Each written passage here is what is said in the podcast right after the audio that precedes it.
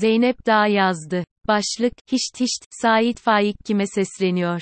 Ortaokulda ismi de garip gelen bir öyküsünü okumuştuk sınıfta. Hişt hişt, çok sade bir öyküydü. Bize ne yapacağımızı, neye inanacağımızı, kimle kavga edeceğimizi söylemiyordu.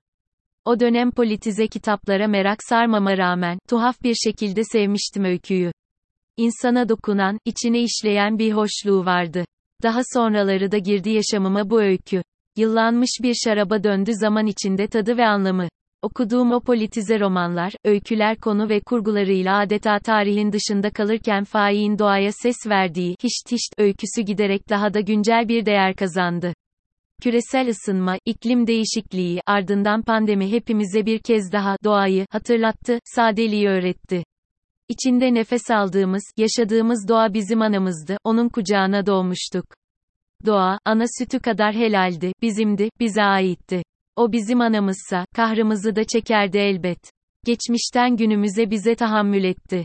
Biz ona umarsızca zarar verirken, o kendi yaralarını sarmaya çalıştı. Biz onu acımasız bir şekilde kirlettikçe, o kendini temizlemeye çalıştı. Ama artık işin rengi değişti, artık ne yaralarını sarabiliyor ne de kendini temizleyebiliyor. Doğa kaç kez çilesini haykırsa da görmezden, duymazdan gelindi. Sait Faik de o yıllarda, hiç tiştle bize doğayı dinlememizi salık verdi o ince zarafetiyle. Evden dışarı çıktığımızda karşılaştığımız sokağı, ağacı, kediyi, köpeği, çimleri, karıncaları, gökyüzünü kuşları, denizi, balıkları anlattı en basit haliyle. Çimlere uzan, kapat gözlerini doğanın sesine kulak ver, toprağa karış, toprak olmadan. Edebiyat, iç ihtilalin dışa vurumu Sait Faik 1906'da Adapazarı'nda varlıklı bir aileye doğar. İlk öğrenimi Adapazarı'nda yabancı dilde eğitim yapan bir kolejde tamamlar. O yıllarını, haşarı bir burjuva çocuğu olarak niteler sonraları.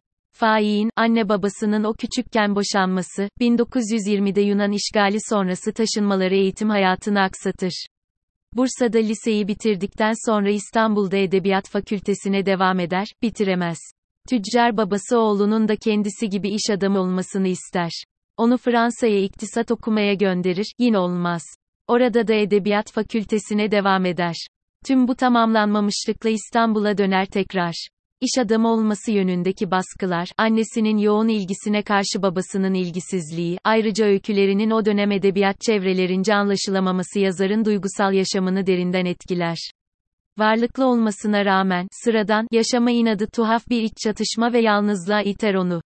Özel yaşamı, eğitim ve yazın hayatındaki aksamalar uyum sorunlarını derinleştirir. Doğa ve yazı tutkusu onu hayata bağlar ve yalnızlığına yoldaş olur.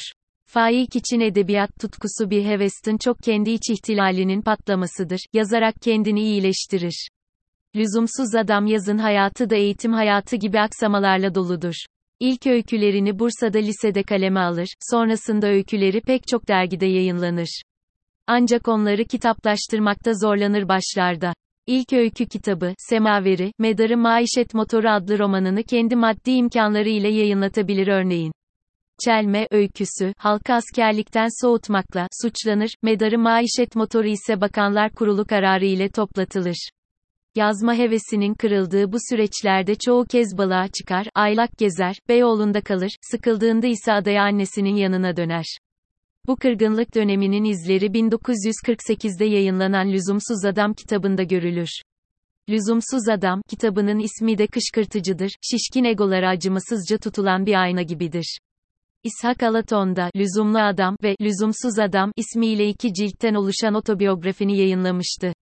Alaton'a bu isimlerin nedenini sorduğumda, mezarlar kendini lüzumlu adam olarak görenlerle dolu, demişti müstehzi bir şekilde. Küçük Şeyler Sait Faik 1940 ve 1950'lerde güçlenen toplumcu edebiyatın gölgesinde kalır.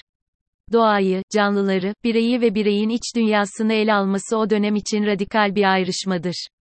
Toprak ağası ile marabalar, burjuvazi ile proletarya arasındaki sömürü ilişkisini ele almak, okuyucuyu bilinçlendirmek daha önceliklidir romanlarda, öykülerde, şiirlerde.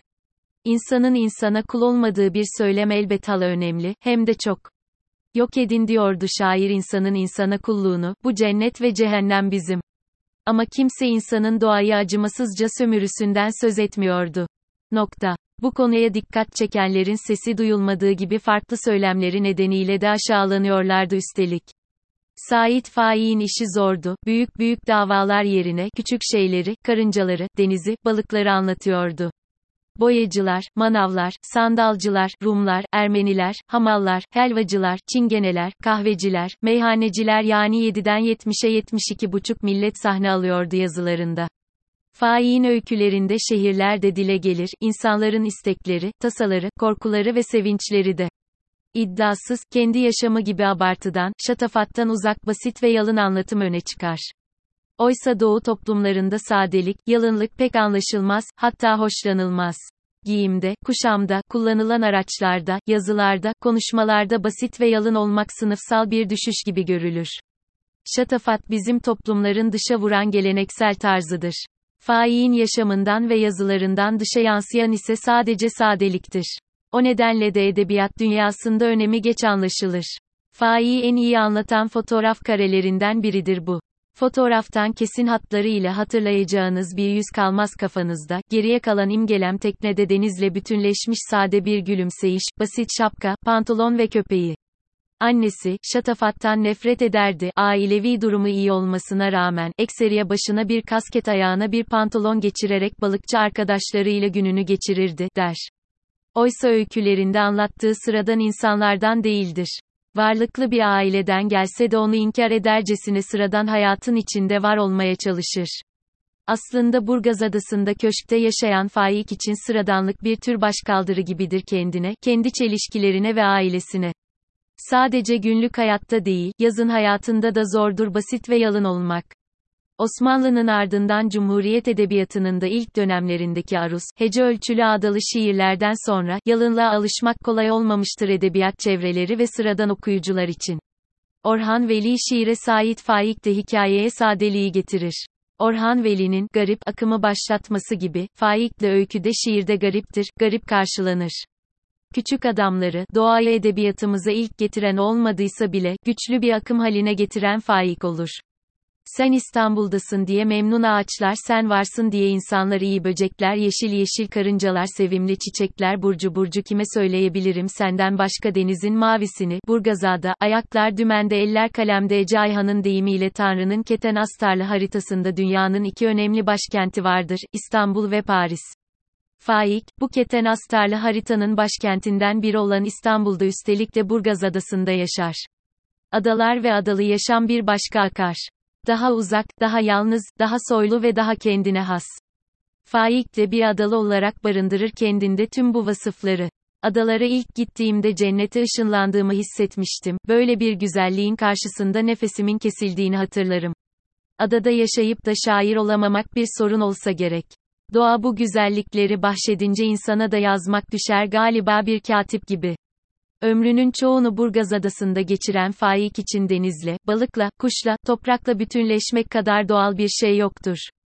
Hişt, hişt öyküsünde olduğu gibi Faik denilince insanın aklına ilk gelen şeylerden birinin doğa, doğanın sesi, canlılar olması normaldir. O, La Fontaine'den farklı olarak sadece hayvanları değil, tüm doğayı konuşturur. Nereden gelirse gelsin, dağlardan, kuşlardan, denizden, insandan, hayvandan, ottan böcekten, çiçekten. Gelsin de nereden gelirse gelsin. Bir hiç hiç sesi gelmedi mi fena. Geldikten sonra yaşasın çiçekler, böcekler, insanoğulları.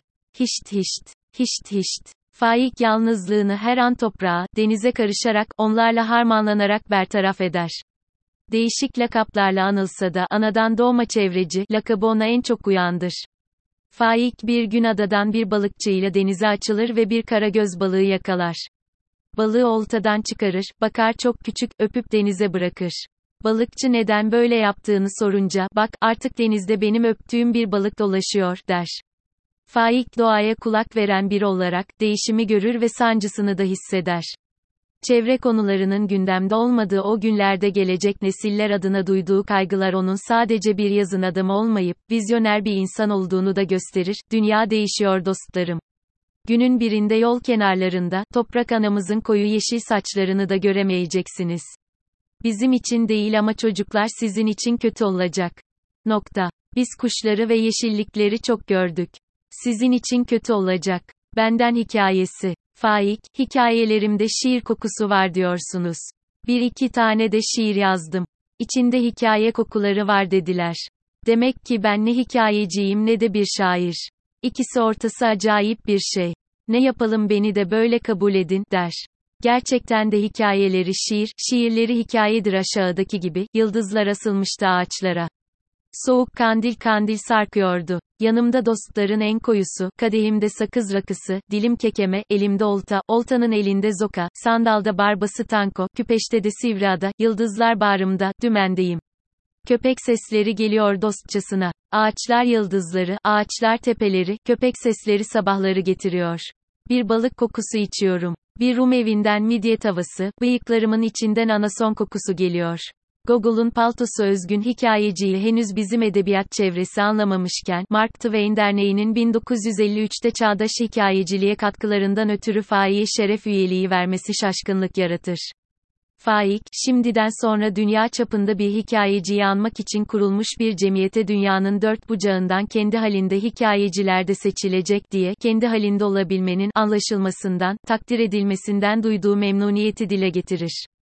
Hikaye, roman ve şiirlerinin yanı sıra Andırgide, Comte de Lautréamont, Jean Genet gibi Fransız yazarların eserlerini de çevirir.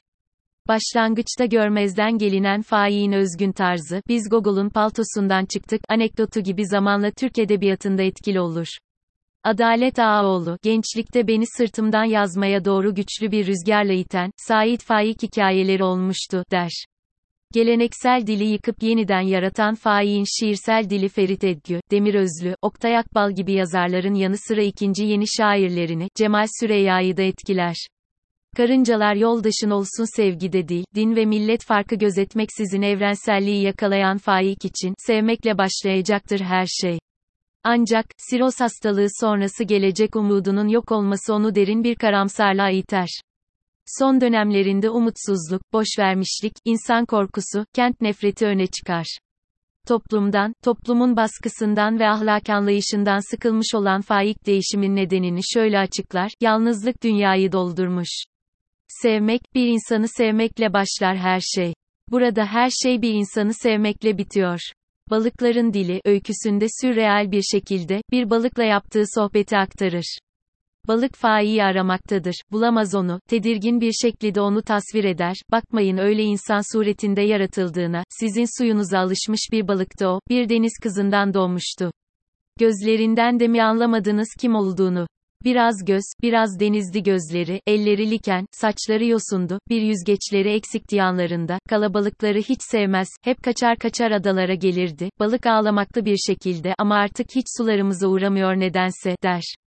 Faik de balığa, ne yazık ki bizim semtimize de uğramıyor artık, küsmüş olmalı.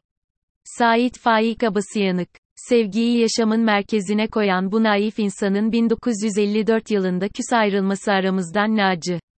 Bu topraklar sevenini de küstürür maalesef.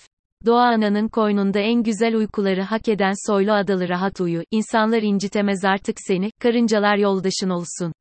Sait Faik'e, boğazım düğüm düğüm çok yordu, kanadım kırıldı takatim kalmadı taammüden öldürdüler içimdeki polyanlayı gözüm açık mı gidecek bilmiyorum bazen kendi mezarımı kendim kazıyorum. Kim toprak atacak üstüme kim örtecek üstüme öylesine sonsuzlukta kıvrılmak istiyorum doğanın sesini dinle demişti ablam uzaklarda bir köpek uğultusu kulağımda bir küpe.